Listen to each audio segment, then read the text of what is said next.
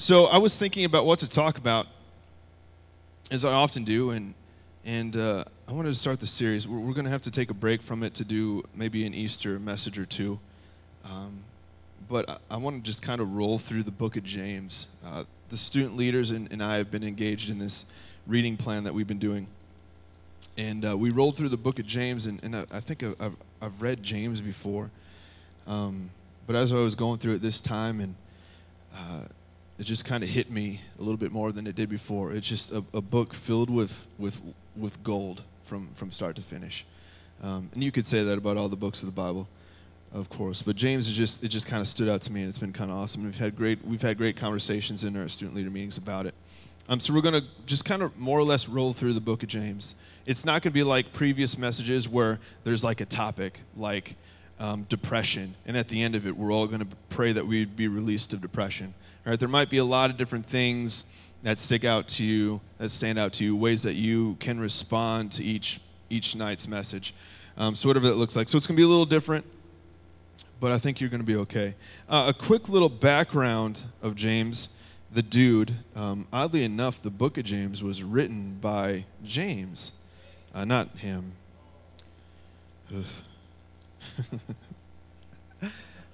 uh, it was written by, by James. He was one of the 12 disciples and apostles, guys that rolled with Jesus, and um, coincidentally was the brother of Jesus, which I feel like would be kind of interesting. Um, so that's that's kind of what he is. So we're going to go open your Bibles to James one. I apparently missed it. James one. If you don't have a Bible, get one. If you don't get one, I, I'll have to call you out, and I don't want to have to do that. Because we are going to be in our Bibles quite a bit.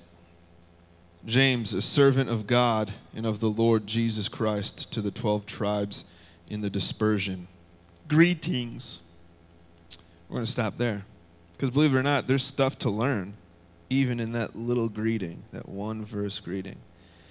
So, first of all, James calls himself, refers to himself in this translation as a servant of God and of the Lord Jesus. And I just, that kind of struck me a little bit.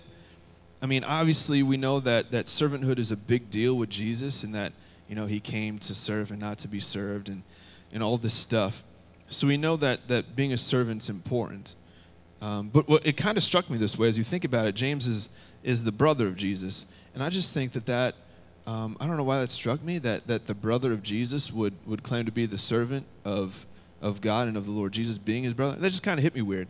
Um, because uh, there's no way in poop that I would ever refer to myself as the servant of my brother um, that wouldn't happen. Like, even, I don't know, and I can't put myself in his shoes, but even if my brother was like Jesus, that would be tricky. You know what I mean? Because um, it's your brother.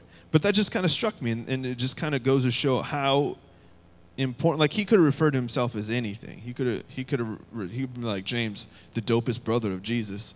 You know, he could have done anything he wanted, but he says James, a servant of God, of the Lord Jesus. That was important. Uh, and then the next part says to the 12 tribes in the disper- dispersion. I'm just going to talk about that a little bit. First of all, dispersion basically means scattered. All right, so the 12 tribes that were scattered. The 12 tribes are who? Who make up of the 12 tribes? Just in general, I don't need the tribes. Huh? A guy. There's several millions of dudes. Uh, the 12 tribes were basically all the Jews. Okay, it was the entire nation of Israel, or the Jewish people made up of the 12 tribes. Um, the only, I can think of a couple 12 tribes, so I'm not going to try to name them. I can just think of Dan. Levites, yeah, they were the cool ones. Anyways, um, I think there's a tribe of Manasseh. Anyways, so there's all these 12 tribes were basically the people of Israel. So he, he's basically addressing this book, this letter that he wrote, to all of the Jewish people scattered everywhere. Okay? Does that make sense? I think it's important to recognize that as we read the book so we can read it through that lens, through that perspective. Word? Thank you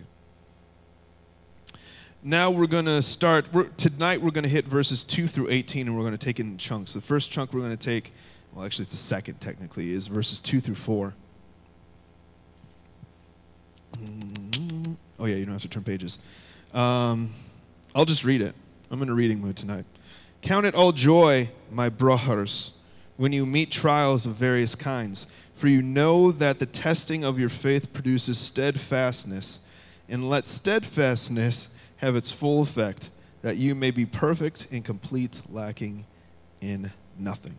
So when I read this, in just the heading saying test, testing of your faith, it makes me think of uh, pot. a pot, excuse me. It makes me think of like a vase. Okay, so do you know how these things, these clay pots are made? You know how they're made? No? No? Y'all gonna learn.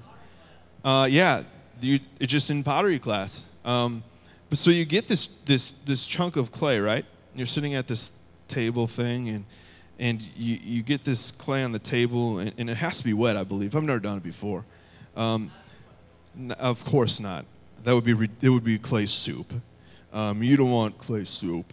So there's this clay on the table, and you get a little wet, and then you get the guy going, the, the wheel table, and you start to.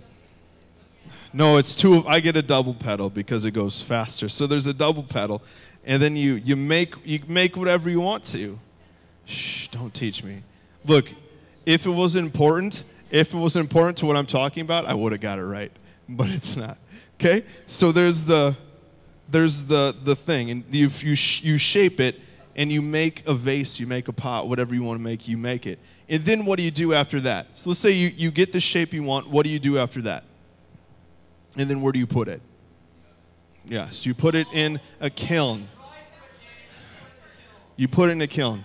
So at one point, at one point, uh, I knew this because I researched this for an illustration, my message, but I didn't look it up. But at one point, I knew how hot a kiln got before you put clay in it, and it was a ridiculous temperature. Yeah, it's ridiculous. Like, oh, yeah, I wouldn't want to be near it. And then after you take it out of the kiln, then it, it's this perfectly formed, great vase, pot, whatever you made out of clay. Um, the point of all this is a, a, a vase or a clay pot cannot become that finished product until it's put in, in the, the heat, until it's put into these extreme temperatures where it can dry, where it can, it can finish being made. Does that make sense? Here's why I'm talking about this right now. We grow better, we grow faster, we, we develop more, we mature more when we're put in the heat, when we're put in the flames, when we endure hardship. If you just go through your life without enduring any hardship, without your faith ever being tested, you are going to be a wimpy, weak Christian with wimpy, weak faith. Our faith doesn't become strong until there's a fire put under us, until it's being tested. And verses 3 and 4 tells us a little bit what happens if we respond well to trial. There are bad ways to respond to trial. Maybe you've seen this in your life. Maybe you responded poorly to trial in your life. Maybe you've seen other people.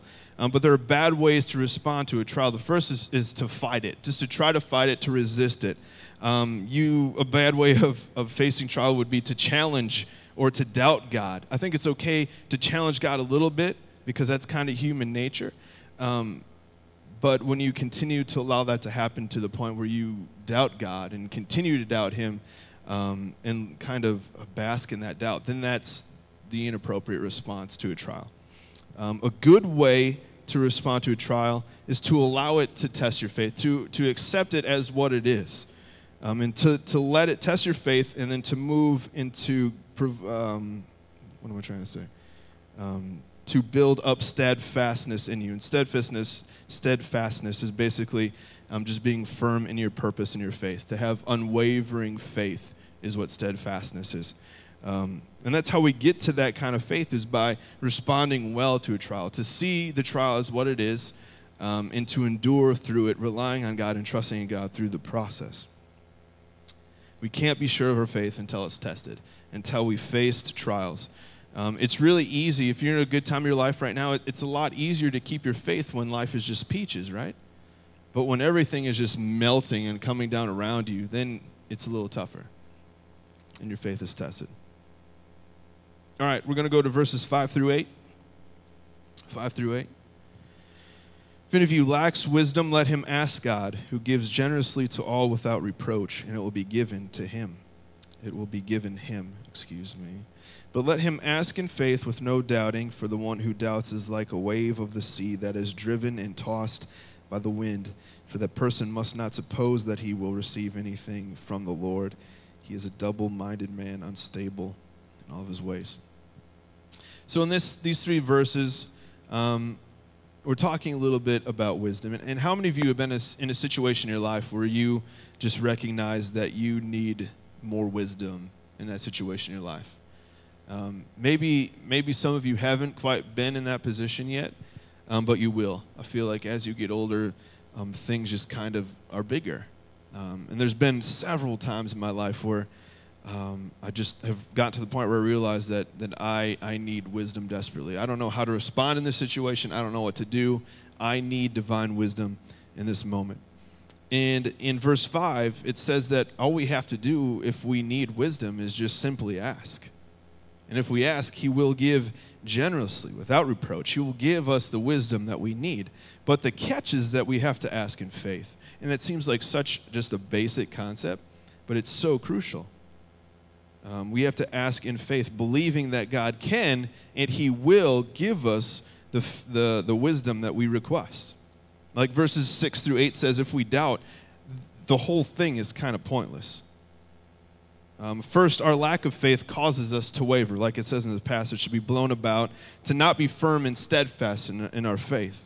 And that will obviously cause problems as we encounter trials. Um, but secondly, why would God want to help us if we don't believe that He can or He will? Think about that. It's really insulting if you think about it. I mean, we know what the Bible says God is and, and you know, the power he has and, and all this. But I mean, a lot of times we, we pray prayers and, and we don't believe that they're going to happen. Maybe some of us tonight, when we prayed for Sam, maybe you had the thought, yeah, maybe God can heal, but he probably won't. Right? I mean, how many times do we go to prayer without actually believing that God can or will do what we're praying for? What's the point then? You know? what is the point of praying if we don't believe what we're praying? It's like a slap to the face of God. It's questioning his authority, it's questioning his sovereignty, it's questioning his power. And who are we to do that? So we need to, to uh, have faith when we're, when we're praying, when we're praying for things. Specifically in this verse, it's talking about wisdom. There's going to be lots of times in your life where you're going to need wisdom. You, you really have to look no further than right here in this verse. What, we're what it's telling us is just to simply turn to God, to ask God for wisdom, and we can have access to it. He will pour out wisdom on us. And we will receive that if we believe that God can and will provide. All right, we're going to move on to 9, verses 9 through 11. 9 through 11. Let the lowly brother boast in his exaltation and let the rich in his humiliation, because like a flower of the grass he will pass away. For the sun rises with its scorching heat and withers the grass, its flower falls, and its beauty perishes. So also will the rich man fade away in the midst of his pursuits. That seems a little harsh, doesn't it?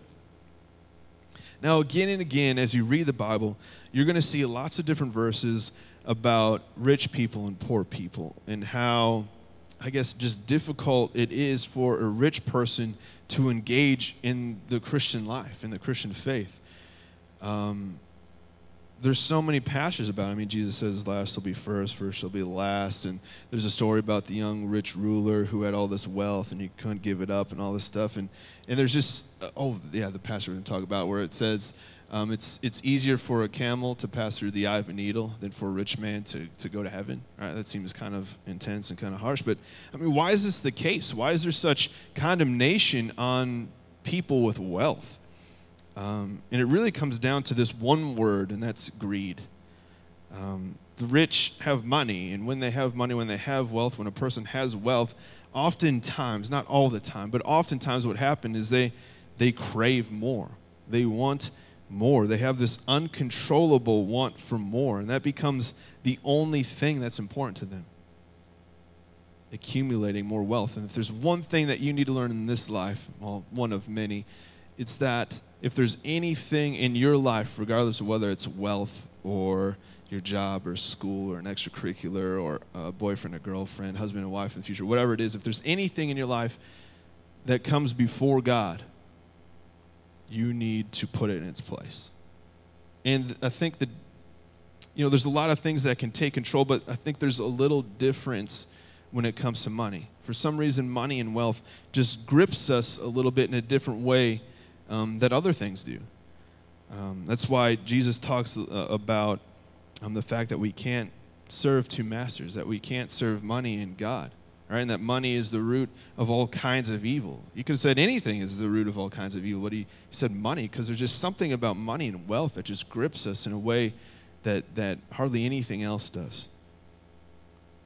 It leads us to greed and it controls us, it consumes us, and we have to be careful for that. So that's that. Let's go to verse 12. Verse 12. Blessed is the man who remains steadfast under trial, for when he has stood the test, he will receive the crown of life, which God has promised to those who love him. That's a nice verse, isn't it? That's a good one. So if we remain steadfast, if we remain unwavering in our faith in the midst of a trial or hardship, if we remain faithful to God in the midst of, of the world crumbling around us, we're promised to receive this crown of life, which is eternal life in heaven. So it kind of, in the midst of this section on testing our faith, it kind of, uh, I don't know, shoots some energy into the conversation a little bit by saying, hey, it's going to be tough, it's going to be rough, but if you stick to your guns, if you stick with me, being God, then you'll receive the crown of life. You'll receive the ultimate reward. And that's awesome. So we get this promise in the middle. And then we get back to business in verses 13 through 15. 13 through 15 says, Let no one say when he is tempted, I am being tempted by God. For God cannot be tempted with evil, and he himself tempts no one. But each person is tempted when he is lured and enticed by his own desires. Then desire, when it has conceived, gives birth to sin and sin, when it is full grown, brings forth death. Temptation is an enormous issue in our lives. We all face temptation. We're all tempted to sin every day, multiple times a day. Think back to today, just your day today. How were you tempted today? You don't have to tell me, just think in your head. What were you tempted by? What were you tempted to do today? Or was at school or at home or work or wherever you were, what were you tempted? In what way were you tempted today? And then how did you respond to that temptation? Did you resist that temptation to do that thing that you know you shouldn't do? Or did you just cave? See, there's some things that we need to learn um, that this passage talks about. Uh, the first thing we need to learn is that this uh, that temptation is not from God. I think sometimes a lot of a lot of people think that sometimes God tests us by tempting us. Um, but we find out something very important in this passage that, that yes, God does test us, but He never tempts us. God cannot tempt us with anything. Because temptation is, is based on our own evil desires, on our heart, on our thoughts, on our minds. Um, so we're always tempted by, by something bad, right? It, har- hardly are we tempted to do something good, right? I think that's probably called something different. But when we're tempted, we're tempted by an evil thing, and God and evil cannot coexist. Um, it's counterproductive for God to tempt us. Now, He'll test us because that's different, because that's shaping us and maturing us. But God cannot exist with evil, and that's what temptation is. We are only tempted by our own desires, this passage says.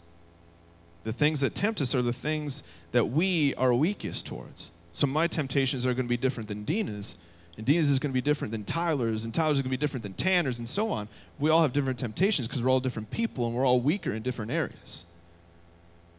And then Satan will kind of find out what those things are, and he'll use that evilness in our hearts to bring those desires and those thoughts to the foreground of our mind, and we'll be tempted to do those things. It's out of us, it's out of our issues, it's out of our weaknesses that we're tempted. Not because of God, but because of us. And then we get a little something that I like to call the road to death in the last verse, in verse 15. It kind of plans or it kind of puts out this roadmap to, to death. Right? It starts with the desire, and then desire, um, when, gets, when it's conceived, gives birth to sin, and then sin leads to death, right? So when we think of desire, desire, what, what, what desire is, is, is our thoughts, is our urges. It's, it's kind of those things in our, in our mind and our heart. And then once we, we allow those thoughts, those desires, those urges to, to continue on, then it gives birth to sin. It gives birth to action. Right? We act out of our thoughts. Um, and those things that we continue to allow to happen in our minds and in our hearts, eventually we're going to act on. And then if we let our actions continue to go, then it'll just lead us to death. It'll lead us to hell.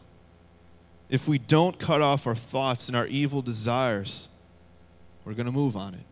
And if we don't stop it there, if we don't stop our actions, then it's going to take us further and further from God into death and into hell.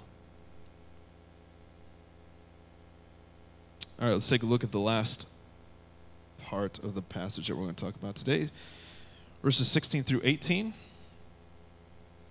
says, Do not be deceived, my beloved brothers. Every good gift and perfect gift is from above, coming down from the Father of lights, with whom there is no variation or shadow due to change. Of his own will, he brought us forth by the word of truth, that we should be a kind of first fruits of his creatures. This is kind of ending on a pretty good note. There's a couple big things that we see in this passage. The first is that every good and perfect gift is from above, coming from God the Father of lights. Everything that we have, everything that we are, is from Him. I mean, think about what that entails in your life. Everything that you are, everything that makes up the person who you are he designed you, He created you. Everything that you have.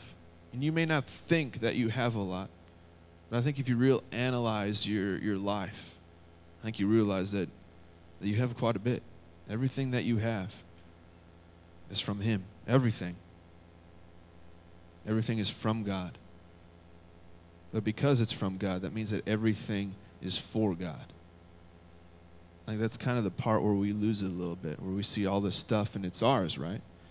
Maybe even when you get a little bit older, if you have a job now, you have a job and you get money and then you buy things and you think you're entitled to that because you work for that, but you you're not. It's not yours. Everything that you can earn is from God. You're from God. Everything that makes up you is from him. And everything you have is from him. And because of that, it's for him. We're just borrowing it. We're just being stewards of what God has given us. And then it talks about God's changelessness.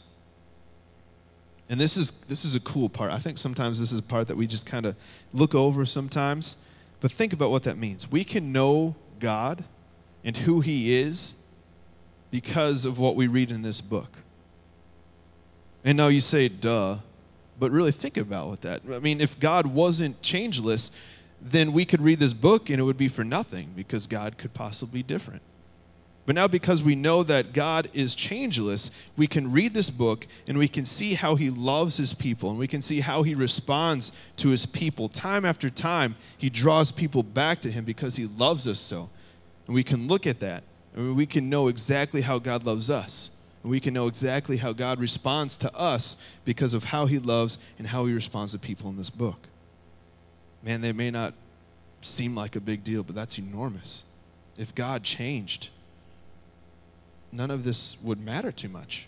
At best, it would give us a rough estimate of what God is, of who God is. Man, but He loves us, and we can know because we look this look in this book, and it's out of the same love that He created us, that He redeemed us through Jesus, so that he, we could be drawn to Him so that our sin wouldn't keep us away from Him any longer.